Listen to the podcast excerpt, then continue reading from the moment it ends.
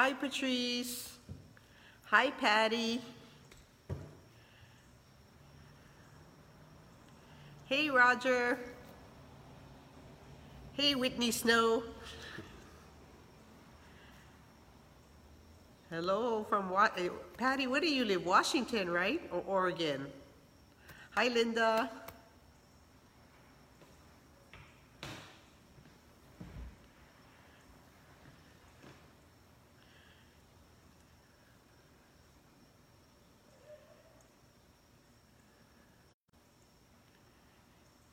Hi, Linda.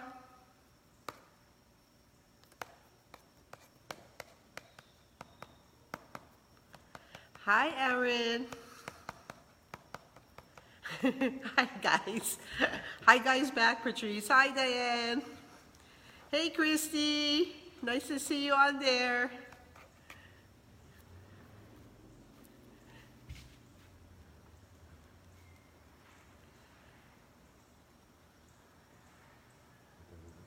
I don't know. I start? Okay. All right, well, it's seven o'clock and it's Wednesday night, so we're ready for another Bible study.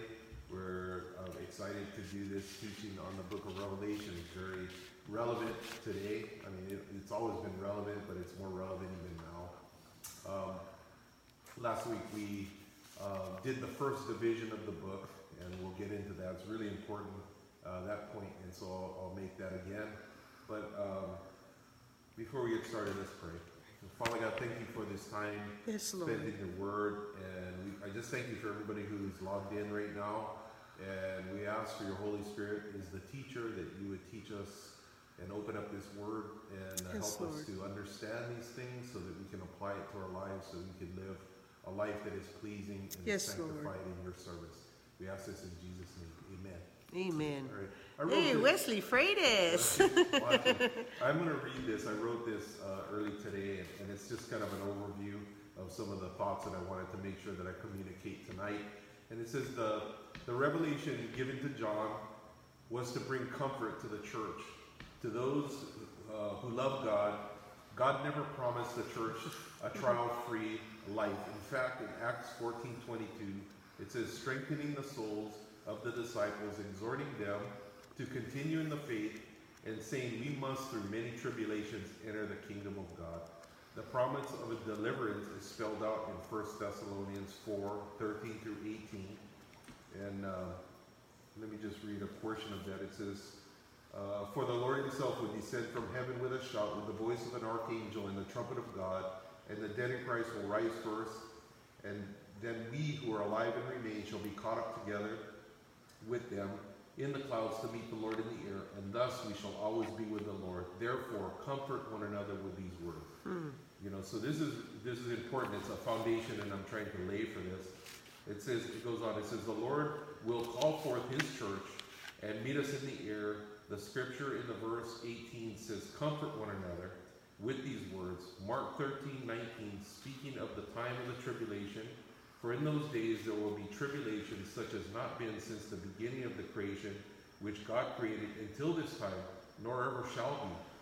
So, you know, it's talking, you know, in, in, we saw that scripture in Acts, it says, through many tribulations we enter into the kingdom of God. But we're talking about a tribulation that the world has never seen, never, never saw this kind of stuff before. So, what I'm trying to do is show you what the scriptures say about the church during this particular time in history.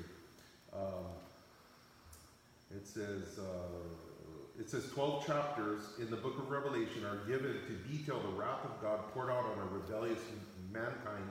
Combined with the scriptures throughout the Bible, more is written about this brief period than any other period in history. The Bible says more about the tribulation period than any other time. Uh, it says, within this grim uh, portrayal, before these judgments, is a glorious rapture of the church. Revelation 4 1 through 1 and 2. The church is mentioned 19 times in chapter, chapters 1 through 3, but in the 12 chapters that describe the tribulation period is not mentioned once. That omission can easily be explained when you understand that the church is taken to heaven prior to the beginning of the tribulation.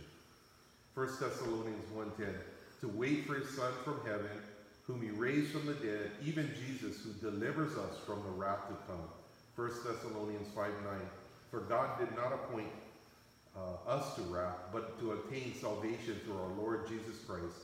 After all the judgments, seven seals, seven trumpets, seven bowls, the wrath in chapter uh, the wrath in chapter 22, 16, again, we see the church mentioned in chapter 22 of the very end of the book. So that's where the church comes back on the scene. Actually, in, in chapter 19, we come back with Jesus at chapter 19. Um, Can I jump in? So if anybody has questions, like last week, you can ask the questions on the screen, I'll write them down, and then Pastor Jay will take the time to answer any questions you might have while he's teaching. Yeah, perfect. Um, the reason why I mentioned that is we want to make sure that we are in the body of Christ, that we're looking up because Jesus tells us to. He says, when these things begin to happen, lift up your eyes, look up for your redemption drawing nigh. It says, watch and pray. And then in the last scripture, in regards to this, in preparation, because what we're going to be learning about uh, as we get into these, the chapter two and three about the church and how Jesus views these things and what he's looking for in his church, the things that he is pleased with and the things that he's not so happy about. But in John, uh, First John, the epistle of First John, uh, chapter three, it says, "Behold, what manner of love the Father has bestowed on us, that we should be called the children of God. Therefore, the world does not know us, because it did not know Him. Beloved, now we are the children of God, and it has not yet been revealed what we shall be. But we know that when He is revealed, we shall be like Him, for we shall see Him as He is. And everyone who has this hope in Him purifies himself just as He is pure. So this is a, I, I always say that the, doc, the doctrine of the pre-tribulation imminent rapture of the church is a purifying doctrine. It's something that'll keep you on your toes because you're thinking to yourself, he could come back today. He could come back, you know, before this this um, Bible study is done. So we are are living in such a way that that should be uh, with that in our minds. And you know, we are saved by by God's grace. We're not saved by works. But as I think as we get into these chapters, things are some things might be a little bit.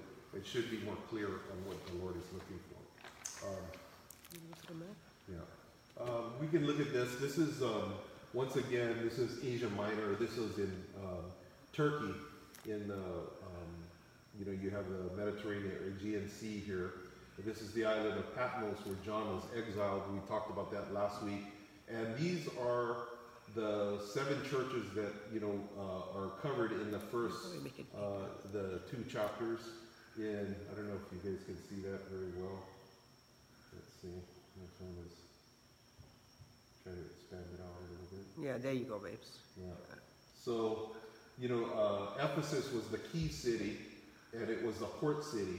So they were, you know, I read that they said that this is kind of a circuit that if somebody was coming to visit or, or delivering mail even, they would kind of run on a circuit. So they would they would go first to Ephesus, then they would come up to Smyrna, go up to Pergamum, Pergamum, Thyatira, Sardis, Philadelphia, and Laodicea. We all know from reading the book of Acts and, and just reading the scriptures, the New Testament, there was way more than seven churches.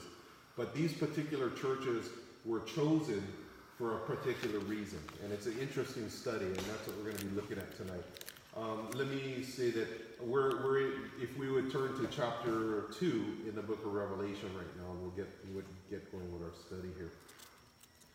Um, Can you go back to you? Y- Yeah. Uh, chapter 2 uh, makes up the second, chapter 2 and 3 actually make up the second division of the vision that John saw. And, and if you guys will remember from last week, that he said, according to the outline, and it's in Revelation 19, uh, 119, it says, Write the things which you have seen, the things which are, and the things which t- shall take place after this. Or the word in the Greek is meta, meta tauta, after these things. So uh, going over that again, the things which you've seen, John in chapter 1 saw Christ in his glorified state. The things which are are going to be these seven churches we're going to detail. And the things which will take place after this is, I believe, uh, can be very conclusively the rapture of the church, because the church is taken out before the wrath starts to fall. Um, let me read these seven churches that were chosen to re- represent the second, the seven church ages. There, were- like I said, there was more than seven churches. There was way more than seven churches, but these particular churches had characteristics that would characterize um, things that the Lord was interested in, um, the seven church ages, and um, things that would be personally uh, important for us as believers that Christ is looking for. So the, the I have it written like this. I said the seven uh, churches chosen represent seven church ages, seven literal churches that exist during the time of John, which is that map that we just showed you, and also the third reason for this is a personal examination. These are the things that will please the Lord and the behaviors that will get a rebuke from Jesus. For that's that's the reason why these particular um, seven churches were chosen. Remember, we said that the book of Revelation is based on seven. It's uh, seven is the word of, of uh, completeness, and the book of Revelation is the, the terminus of all the things that are happening before this. It's like the um, the final uh, the final uh, revelation, where everything comes to a conclusion in this book here. And so um, we have seven churches, and the first one is uh, I'm going to read it in, in their uh, not everybody agrees with this. There's all different types of interpretations. I was looking at all kinds of different ideas, but I, I, I tend to agree with what I'm going to say right now. I'm not going to be dogmatic about it and say it has to be this way, because there's other people that have studied this and they come up with different uh, interpretations of it. But I think this is a good one. Uh, Ephesus would be the first church on the list, and it would be considered the apostolic church. And as we get into the description of that, we'll see why that would be the case. That would be from Pentecost to about 100 AD. Paul, I mean, uh, John was the last apostle that was living, uh, the one who's, who saw Christ. And so that, that age closed at about 100 AD. Smyrna would be the second one. It would be the persecuted church. And that era was from about 100 AD to 316 AD. Pergamos was the world church, and we'll get into why that became that, that designation. It was AD 316 to 800. So that was uh, the, the world church, or it, it, it basically where the church was kind of absorbed by the state. Uh, Thyatira was the medieval church, 8800 to 1517, which is around the Reformation time. Sardis, the rise of the state church.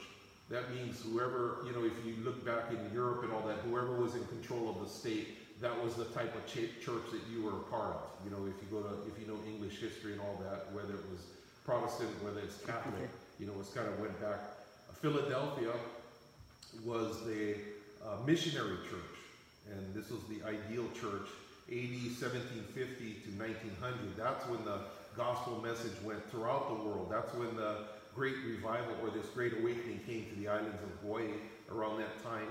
And then Laodicea, the apostate church, very sad to say 1900 to present, with a question mark, when does it end? When does it go to? Now, um, it's interesting that even though they have a breakdown of all these different churches, um, we could share uh, characteristics of any one of these churches, even though we're living in considered the Laodicean apostate church era. We could share characteristics with the Philadelphia church or the Thyatira church or the Pergamos church. There's there's characteristics that cross over. This isn't a hard line, but it's kind of a uh, sort of the the the way the church was during those eras, and it just kind of gives it a breakdown. Um, uh, so let's look at the, let's go to the scriptures right now. Let's see. The first church that we want to look at is uh, the church in um, Ephesus. Ephesus. Let me get my phone unlocked here, and then we'll go to that one. And so the first church is Ephesus, and that's Revelation chapter 2, and then we're going to read 1 uh, through 7. And it says, To the angel, so this is, once again, this would be considered the apostolic church, and that age would be about a, uh, the beginning of, of from Pentecost to 100 AD. And it says, To the angel, which is the messenger or the pastor of the church in Ephesus, write, These things says he who holds the seven stars in his right hand who walks in the midst of the seven golden lampstands. I know your works, your labor, your patience, and you cannot bear those who are evil. And you have tested those who say that they are apostles and are not, and have found them liars. And I, you have persevered, and have patience and have labored for my name namesake and have not become weary. Nevertheless, I have this against you, that you have left your first love. Remember therefore from where you have fallen, repent and do the first works, or else I will come and quickly remove your lampstand from its place, unless you repent. But this you have, that you hate the deeds of the Nicolaitans, which I also hate. He who has an ear, let him hear what the Spirit says to the churches. To him who overcomes, I will give to eat from the tree of life, which is in the midst of the paradise of God. So there's a breakdown in these letters that is very similar to each other. Each one of these was a was a, a letter written in red. So these are the words of Jesus Christ. Hmm. These are an epistle by Jesus to this particular church, but it is also a letter to us as as, uh, part, our, as part of the body of Christ. And we look at these things and we learn from what he's saying here. And so the, the first thing he says is it's given to the angel. It's been it's been scribed. It's going to be transcribed and it's been given to these people and taken to these churches. And these letters were circulated, and they they were probably circulated throughout the, the whole church community at that time. And it says these things. He says it holds the seven stars. So we're going back to the first chapter where we saw the vision of Christ, and that was the thing that he saw. He says, "I'll show you the mystery of the seven stars that were in my right hand, which is right." It, it, says the um, seven golden lampstands, and the seven stars are the angels of the seven churches, and the seven lampstands which you saw are the seven churches. So he gave you the description of that in chapter 1, verse 20. And so he's, he's giving a description of himself, and this is common throughout these, these letters. Each one of these, these letters, he, he, he gives a vision from what John saw, hmm. and then he goes on, and it's, and it's, it's pertinent to the church itself. It says, I know your works. This is also common to all the letters. God knows us. Jesus knows us by our works. He says, I know you by your works. I know your works, your labor. And he's going to list the things that he's looking for. He's first going to give a commendation. These are the things that I like. And then there's going to be a rebuke after that or something that he would like to see change. So he says, I know your, your, by your works, your labor, patience, that you cannot bear those who are evil, and you have tested those who say they are apostles and have not, and have found them liars. Hmm. So it's it's it's important for us to be concerned about pure doctrine, right doctrine, people that are right. You know, as they're, if they're teaching and they're going around and they're giving a message, that that message is right to the Word of God. But there's also a way uh, that we could get. We can get so legalistic in our in our uh, performance of that duty to guard the Word of God that we become very regimented, very um, uh, legalistic and unloving. And this is a rebuke from the Lord. He says uh, that you have preserved, let me see, uh, evil and tested them as the apostles and found them liars. And you have persevered, which is good, to have patience, and you've labored for my name's sake, and have not become weary. All very good things, very good characteristics of being a long-term Christian. Those things will, you know, as you do the work of the Lord, these are all things that you could give into, or you hmm. got to fight those mm-hmm. things that you don't become this in, in the process of it. And we need to pray for that grace to be upon us. But this is the rebuke in, in verse 4. It says, Nevertheless, I have this against you that you have left your first love. Hmm. And it's a serious, uh, egregious um, thing to the Lord. It says, "Re- Remember therefore from where you have fallen. And he's speaking to the church now. He says, Repent and do the first works, or else I will come quickly and remove your lampstand from its place unless you repent. So help us, Lord, to you know when, when you read the Word of God, it's always, always, always, it's it's always the high point that we aim for, and, and it's a it's a high mark, but it's always love. The Lord is always wanting us to be motivated by love. And help us, Lord, to do that. Because you know, you do get weary in doing the work. You get you get used, you get disappointed, you get, you know, you get jaded, and help us, Lord, not to fall into this trap here or fall into this thing. It says, but you have, uh, he, he commends them also in verse 6, but this you have, that you hate the deeds of the Nicolaitans, which I also hate. He who has an ear, let him hear what the Spirit says to the church. Uh, he who overcomes, I will give to eat from the tree of life, which is in the midst of the paradise of God. You remember, um, I said that the term, the, the book of Revelation is the wrap up of the things that began in the book of Genesis. You remember what happened in the book of Genesis, where Adam and Eve, they sinned and they were cast out of the Garden of Eden. and there was an angel with a flaming sword that prevented them from eating from the tree of life. Here, that's being restored, and the promise is made to those who overcome is, uh, I'm going to allow you to eat from the tree of life, which is in the midst of the paradise of God. You remember when Jesus was on the cross and he told the thief, This day you will be with me in paradise. That paradise is not the same paradise where the thief on the cross went. And the paradise that we go to now when we die, Jesus led captivity captive when he resurrected. He took everybody up into heaven right now, and they're waiting up there right now. And that paradise is, is so glorious, and it's uh, the church is being congregating up there. Uh, the the um, chapter 12 in the book of Hebrews says, you know, there, there's a cloud of witnesses. in The general assembly and the church of the firstborn is assembled up there right now. Old Testament saints, New Testament saints, and they're waiting, waiting, waiting for the fullness of the number to come in. And so, you know, so there's several things that are common to all the, the letters here. It's like I said, uh, you know, he, there's a, I know you by your labors. He gives them um, the commendation. He gives a rebuke. Some of the churches don't have a rebuke. They, they did a great job, and, and the Lord had nothing to rebuke them. The next church is going to be a case in that. He's going to give them an instruction. And then all of the church, every one of them has this in verse 7. It says, He who has an ear, let him hear what the Spirit says to the churches.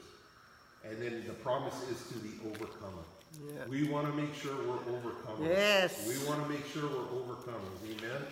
Um, you know, in, in the book of First John, it, it talks about overcoming, and it says this in First John five. It says, "Whoever believes that Jesus is the Christ is born of God, and everyone who loves Him who is begotten also loves Him who is begotten of Him."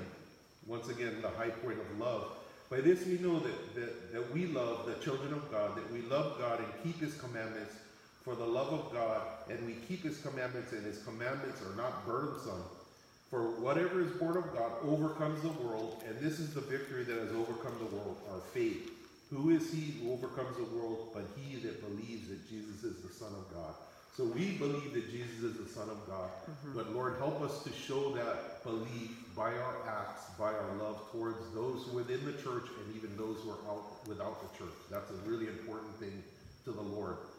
Um, you know, one of the things that he mentions here is the Nicolaitans. And, uh, you know, everybody wants to, what is the Nicolaitans? It's mentioned in, in uh, the next church also. And uh, it's, uh, it's sort of an interesting thing. And um, should I mention it now? I'll just mention it now. Nicolaitans. The Nicolaitans is made up of, of two. Um, this comes from uh, verse 6 of chapter 2. It says, But this you have that you hate the deeds of the Nicolaitans, which the Lord also hates. So it's interesting, you know, a lot of times we say, oh, Jesus is love, love, love, but Jesus is also, he, you know, it, it says, let our love be without hypocrisy, you know, uh, love what is good, hate what is evil. So there's a, there's a distinction there. But he hates the deeds of the Nicolaitans. Nicolaitans is made up of two Greek words, Nico, Nico meaning to overcome, and Laitans meaning the lay people. Um, so it's, it's somebody who wants to lord it over the lay people. It's a hierarchy, meaning the lay people. Wanted to build a hierarchy within the church, possibly a doctrine brought in uh, by one of the first deacons. So it's interesting, in the book of uh, Acts 6, 1 through 5, is when they appointed all the deacons. You remember that? The church was growing so much. Right. And the last one that was mentioned, his name was Nicholas. And so some people think that he uh, kind of brought in a, a wrong doctrine, this guy Nicholas. And um, uh, it was, he had possibly uh, Gnostic beliefs. So belief that matter was evil, you know, the physical body was evil, that and and the spirit was good. So they made us a, a doctrine that says if I sin with my body, it's no big deal because my spirit is is what's saved, so it doesn't matter, and um, is good. So whatever sin done in the flesh is all right; it has no effect on the spirit. So it's a false doctrine that came in early on, you know, so uh, through this uh, person possibly called Nicholas, who could have been the first deacon. I, I, I don't know how speculative that is, but I found that interesting in researching that because it's, it's hard to find information about Nic- the doctrine of the Nicolaitans, but I thought that was kind of an interesting detail. Okay, um, what time do we got now? It's about, um, 23. yeah. Okay, um, we're moving on to the persecuted church. So this would be the angel. Well, let me see if I had some images also. I had a, a few images of Ephesus. Um, oh, sorry.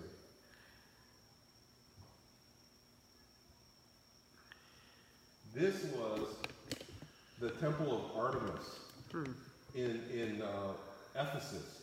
You remember when in in the book of Acts where they were bringing the gospel there, and and he he, he brought up um, there was uh, somebody there who who said, "Wow, if these guys are preaching this gospel message, we were making our money off of making idols to Artemis, and if we they do this, we're going to be out of a job." So they stirred up the crowd, and they said for two hours the people cried out, "Artemis is the great, you know, is our great god. Her image fell down from heaven." And this is the temple that they built for Artemis in Ephesus. So you can see that these guys are really pagan. They're really given over to pagan worship. And uh, for two hours, man, they, they just said, you know, that this Artemis is, was the great god, you know, the great uh, idol that they're that they were worshiping. And uh, you know, where is this story? That was in Acts, right? It was in Acts. Right. Yeah, here it is. It, it was called Diana, but another name for it was Artemis.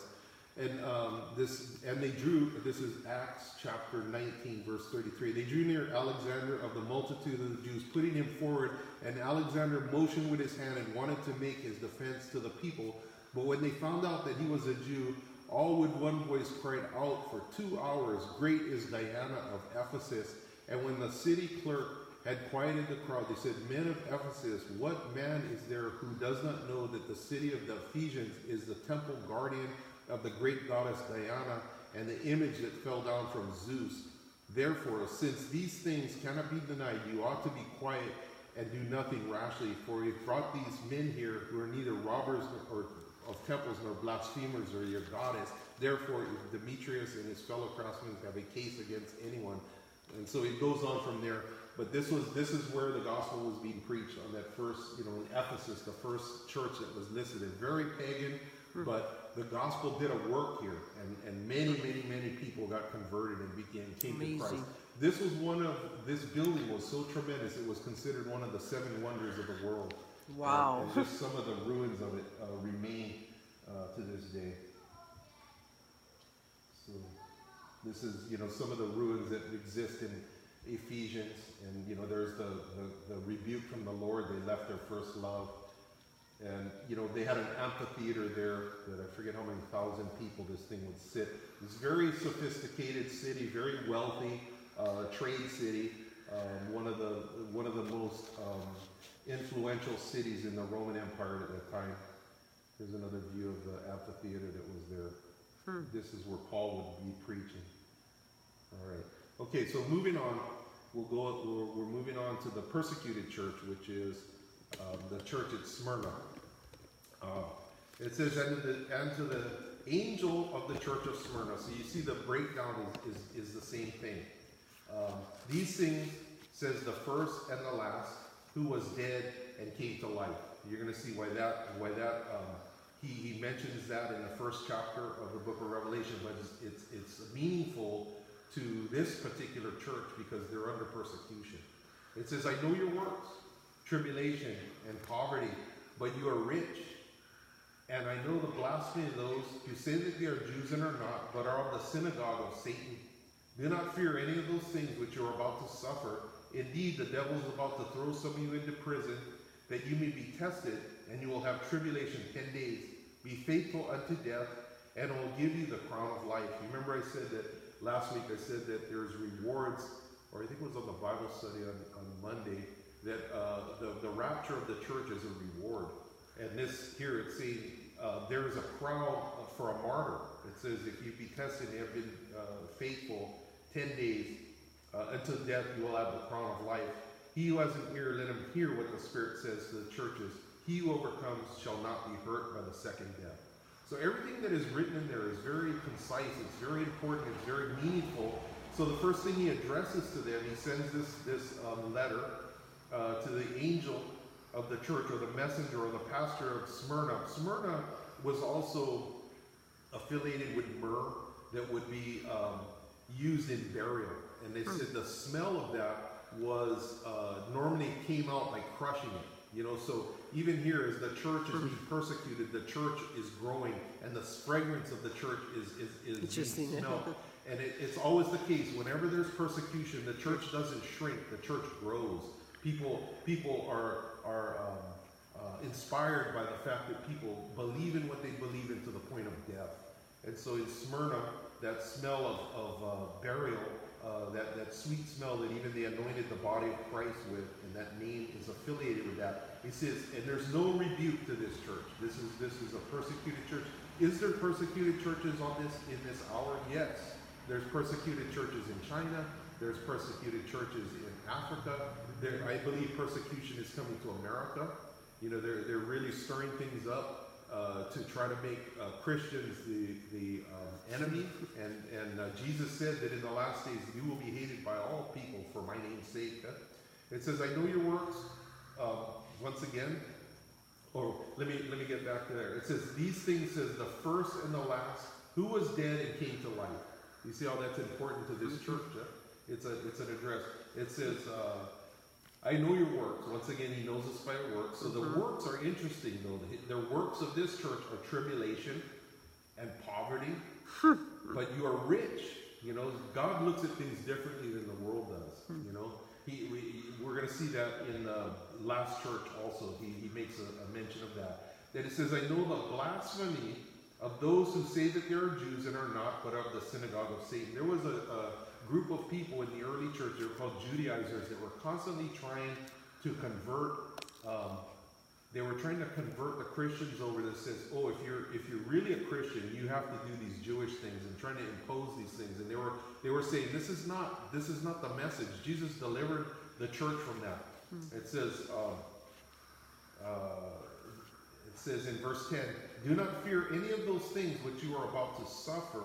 Indeed, the devil is about to throw some of you into prison that you may be tested and you will have tribulation 10 days. There was another uh, person that was commenting on this, and he said that there was uh, persecution under Domitian, who was one of the emperors. And they said he did have a period of, of tribulation that the church did go through that was 10 days. He says, I want full blown persecution of these Christians for 10 days. And you know, I didn't, I don't re- research that. I just, I'm going on this man's word, and I, I trust him. He's a good Bible teacher. So he said there was a period of history uh, during Domitian's reign where they tribulated the church for 10 days. It's be, be faithful unto death, and I will give you the crown of life. When a, when a person dies in faith in Christ, uh, we don't really die. We, we go to sleep, you know, and, and a crown is given us, a, a particular reward or a crown, a martyr's crown is given to that particular church. And it says, He who has an ear, let him hear what the Spirit says to the churches. He who overcomes shall not be hurt by the second death.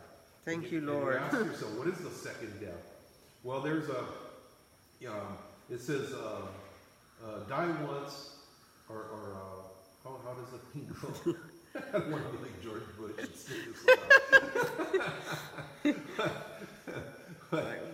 Like, what? or, or if you're born twice, you die once. Right, If you're born once, you die twice. right, right. Yeah, that's the same.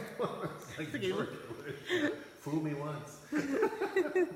but so that you know, when we when we're born again, you know, uh, we we are promised eternal life at that point. So we only are going to die once. But those who have never been born again, when they die the first time, they're resurrected a second time.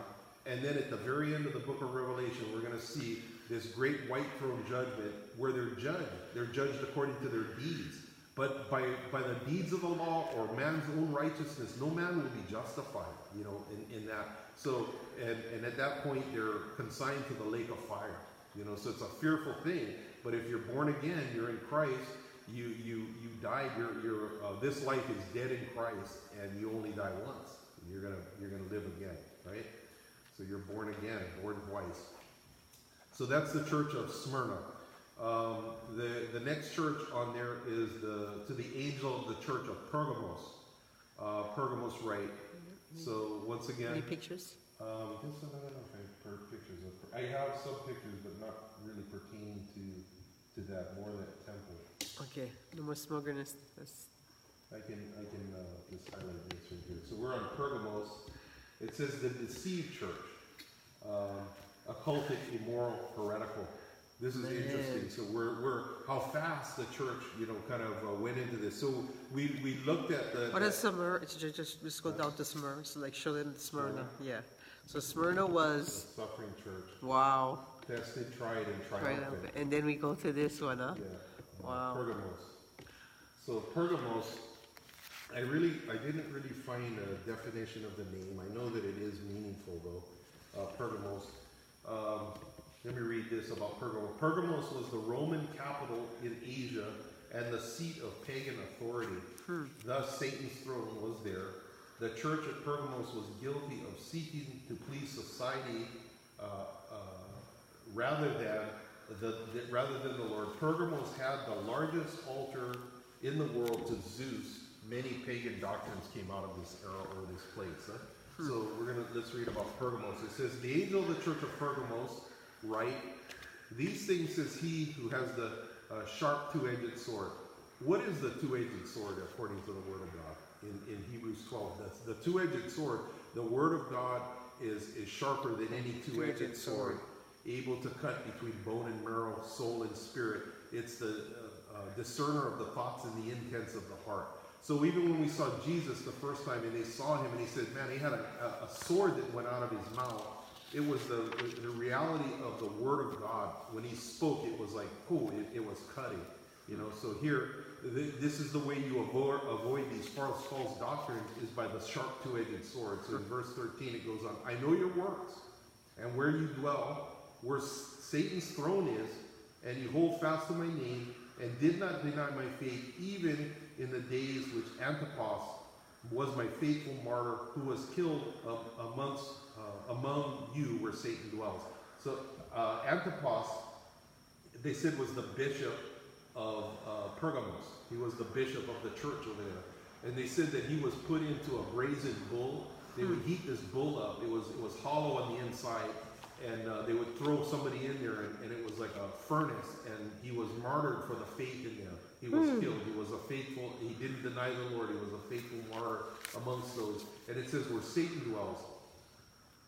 It says, But I have a few things against you because you have there those who hold the doctrine of Balaam, who taught Balak to put a stumbling block before the children of Israel, to eat things sacrificed to idol, and to commit sexual immorality.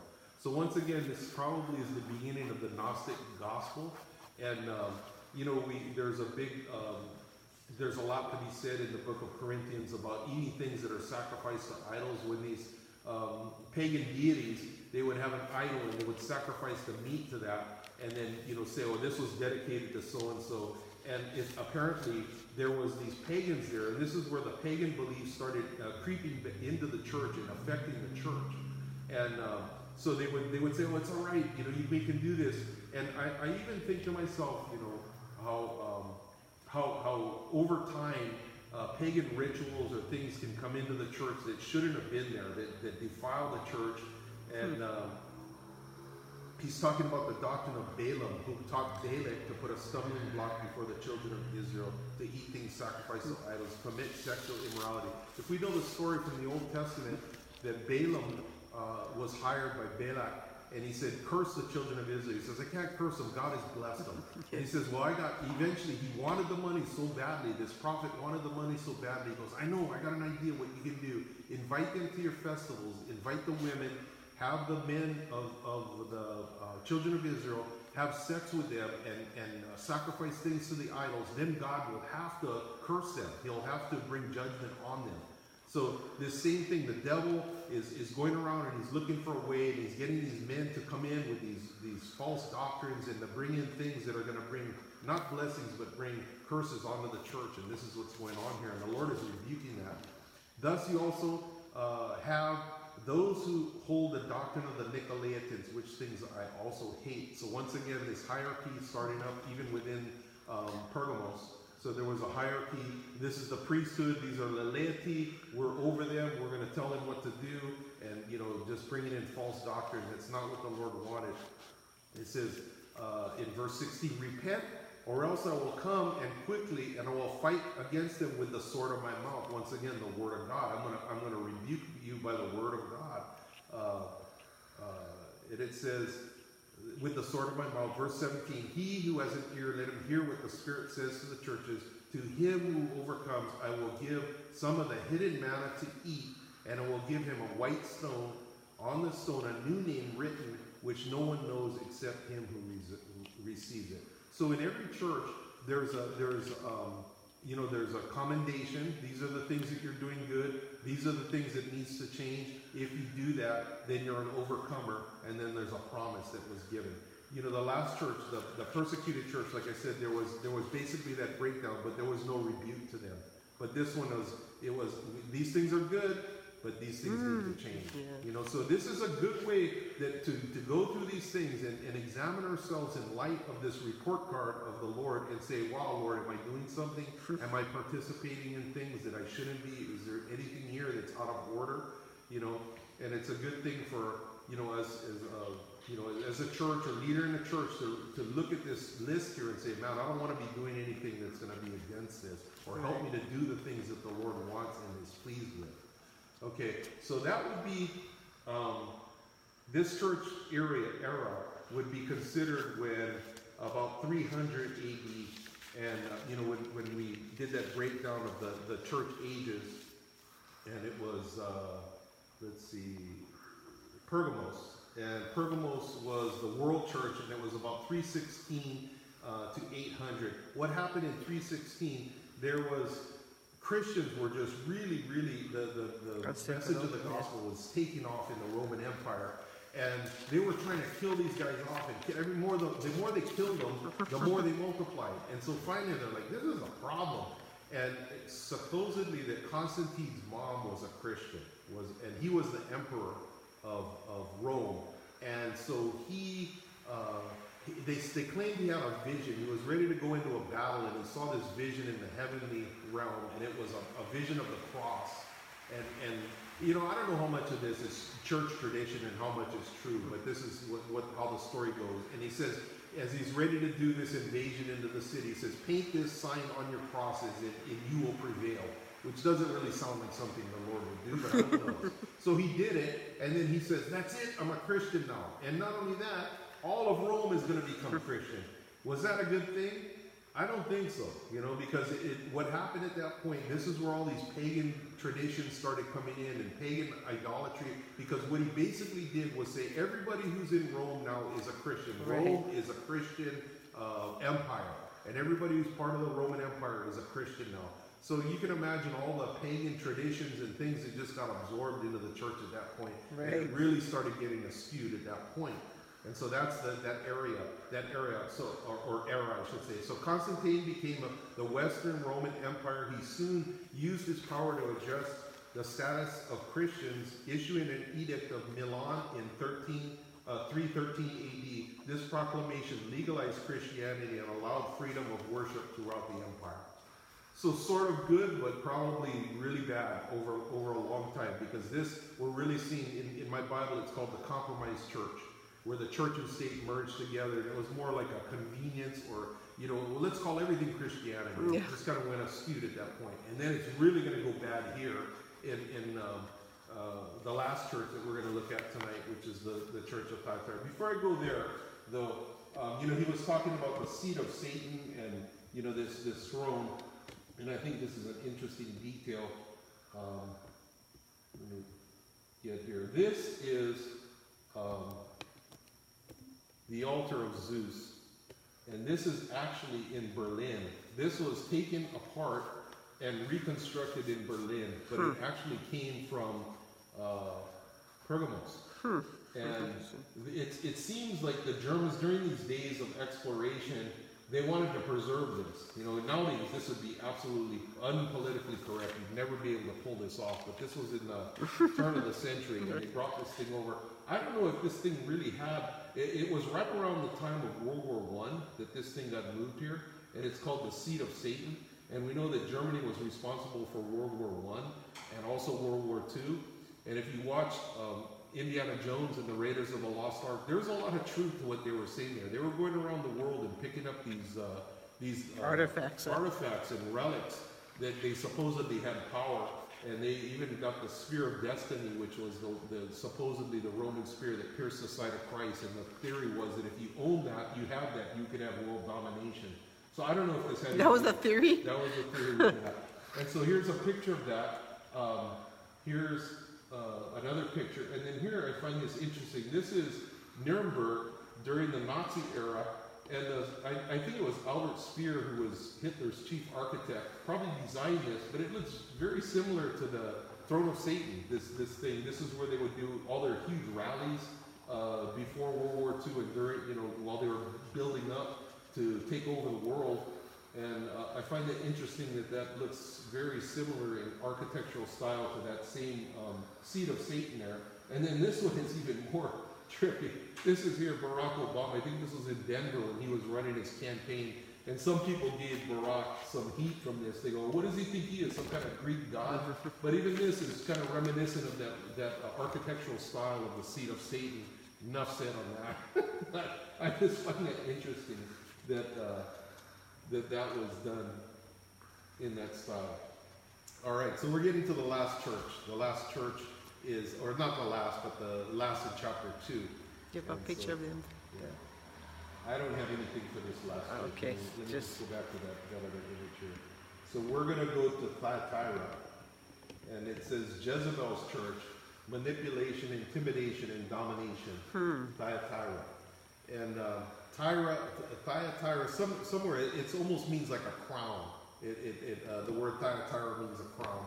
And so ver, verse uh, 18 of chapter 2, it says, To the angel of the church of Thyatira write, These things says the Son of God, who has eyes like a flame of fire, and his feet are like fine brass. I know your works, your love, service, faith, and patience. As for, your works, the last are more than the first. Nevertheless, I have a few things against you, because you allow that woman Jezebel, who calls herself a prophetess, to teach and seduce my servants to commit sexual immorality and eat things sacrificed to idols. I find this interesting here. Number one, the way this church is addressed. I think, you know, I might be uh, wrong in this, but I, be, I believe that this Thyatira model is the more formalized Catholic Church as it's taking on its form. And um, I think that this woman Jezebel, you know, you hear of these uh, Marian apparitions, you know, and, and if you're a Catholic, what I'm about to say, you would say this is this is like how dare you? But it's it's the Word of God. You know what I mean? Where they say that it was Mary, and there's veneration of Mother Mary, and she's considered a co-redeemer. All these doctrines didn't happen immediately. They, I read a book. I read actually two books on this topic. One was The Woman Rides a Beast, and the other one was The Two Babylons. And they detail this how over centuries, you know, this church goes back centuries, and they claim that one of their claims is apostolic succession. That they say our church, the Catholic Church, can be tied back to Peter as the first apostle. That's not accurate. We already saw that there was 300 years of church history that preceded this. And but this thing metastasizes into this organization now, the church and state, and it goes on, and it, and it just comes into a political machine. And and there's there's um, false visions and things that are going on here. And even the uh, their mass, the mass of the Catholic Church, is a different uh, communion than what uh, Christ originally talked about. Yeah. It's it's almost like it's a pagan ceremony where they're cla- claiming uh, transubstantiation, which means the actual transformation of the bread and the wine into the physical blood and the physical Yeah. body of Christ. And not only that, they say that every time that they perform that, they're re-sacrificing Christ on an altar. And so here, I don't know if that has a bearing on you're sacrificing, you know, things in, in front of idols. You look at a Catholic altar; it's just loaded with, with statues and images and icons. So these things, uh, it says to commit sexual immorality. So, uh, verse 20, once again. Nevertheless, I have a few things against you because you allow that woman Jezebel, who calls herself a prophetess, to teach and seduce my servants and to commit sexual immorality and eat things sacrificed to.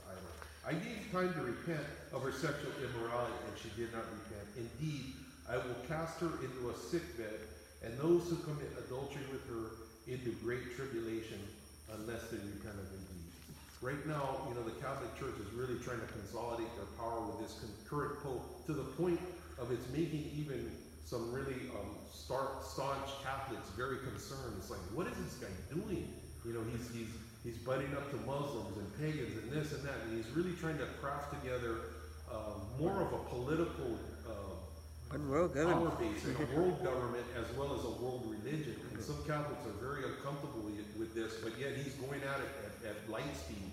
And so he's talking about this is why it's very, very, uh, you have to be very careful in this day and age about an ecumenical movement, which means that's a merger between everybody. All religions are equal, all, all faiths are acceptable, and even to uh, gather together in union with the Catholic Church with, with an ecumenical movement that is about global, he's about environmentalism and all these kind of things that are, have nothing to do with Christ. And it says, it says that, uh, I indeed will cast her into a sick bed, and those who commit adultery with her into the great tribulation. So he's talking about the great tribulation. So you be careful to be merged with this kind of, this harlot. We're gonna see that more in the book of Revelation as we go. Unless they repent of their deeds. I will kill her children with death, hmm. and all the children, all the churches shall know that I am he who searches the minds and the hearts. I will give to each one according to your works, according to the things that you do. It's interesting though, he's gonna, he's gonna uh, talk about something here because, you know, we know, we all know some Catholics. We know Catholics that are, are, you know, good people and they love Jesus and he makes provision for that. In, in verse twenty-four, it says, Now I say to you and to the rest of Thyatira, as many as that do not have this doctrine and have not known the depths of Satan, um, as they say, I will put on you no other burden. So there's people who are part of this who, who are opposed to it and they're they're just simple believers in Christ. And and he says, I'm not going to put any more burden on you. It says, He who overcomes, uh, hold fast what you have till I come. So he's he's putting that out there to those people who are just part of this. Uh, just hold fast to the faith that you do have. And he who overcomes and keeps the works until the end, to him I'll give power over the nations.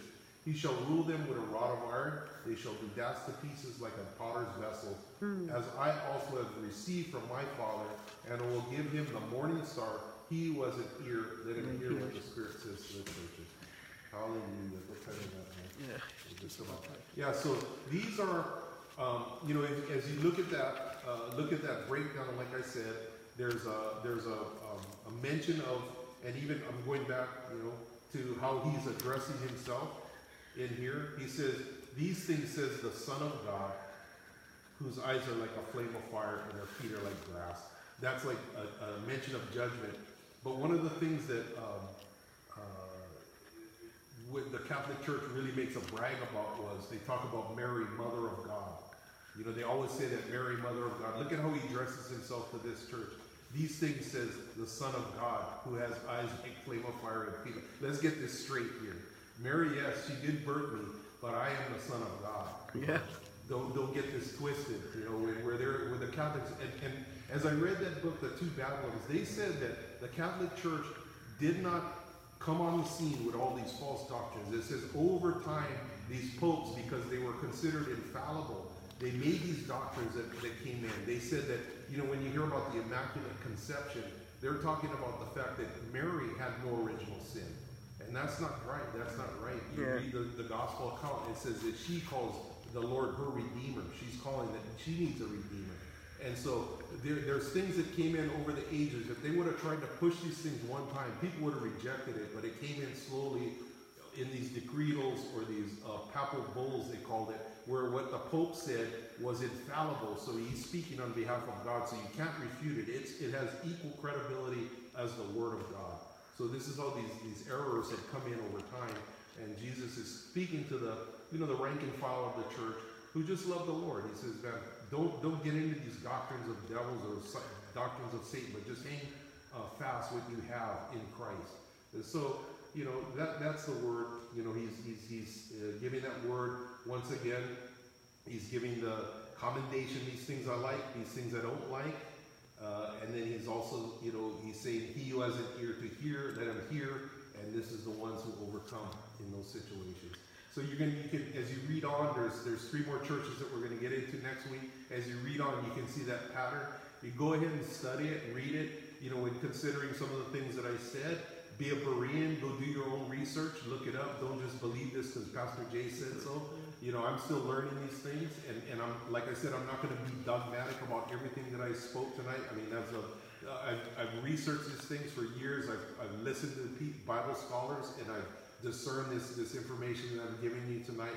And um, I just pray that it was accurate, you know, to history and accurate to the, you know, what, what the Lord is, is speaking here. Yeah, and if you guys do have questions, let us know. The only question we had was from Angela, which is my classmate. Hi, Angela. We are off Mako Mako Street, um, highly mighty. There's a big sign saying Church of the Firstborn. When you're on that street, next to the gym. We are not open for live services yet, but when we are, we'll let you know. Yeah. So you And- end in prayer? Yeah, and you know, if, if, if we have any Catholics out there that are listening to this, you know, Gretchen and I were Catholics, you know, and, uh, back in the day, I, I used to think, who would want it, not want to be a Catholic? The Catholic was the original church and all these things that we used to believe. And then as I read the Word of God, and I was thinking to myself, why didn't the Catholics teach me these things? Why didn't they just give me the simple message of the gospel? Why didn't they, you know, share, you know, how to be saved, how to be born again, all these things? And I was kind of, you know, um, amazed at, at, at the simplicity of the message, yet there's so much more that could have been done. And um, uh, what I said was not to offend in any way any Catholics that are listening. I love anybody who loves Jesus, you know, but this is what the Word of God says, and I believe that this is a, you know, I've read a lot of books and I've read, done a lot of study, and I believe what I'm saying is accurate, and it's not to bring offense to anybody, but it's, it's uh, Jesus loves us, and uh, he's looking for these very things. These are the things, if we study these letters here, we'll understand, okay, this is what he's looking for in my life. All right? Okay, well, let's close in prayer. Father God, thank you so much for your grace. We thank you for your mercy. We thank you, Lord, that um, we do overcome. It says, by the blood of the Lamb and the word of our testimony. And Lord, we pray for the courage to love not our lives even unto the death. Yes, that the Lord. thing that we overcome with is our love for you and our faith, Lord. And, and faith is a gift. It says that um, that our faith, that we're saved by grace through faith, and that not of itself. It is the gift of God, not of works, as any should boast. We thank you, Lord, for the gift of our faith. We thank you for the salvation of the blood of Jesus. We thank you, Lord, that we could meditate on this word and go to study ourselves and find out whether these things be so. And we give you all the praise and the glory in Jesus' name. Amen. Amen.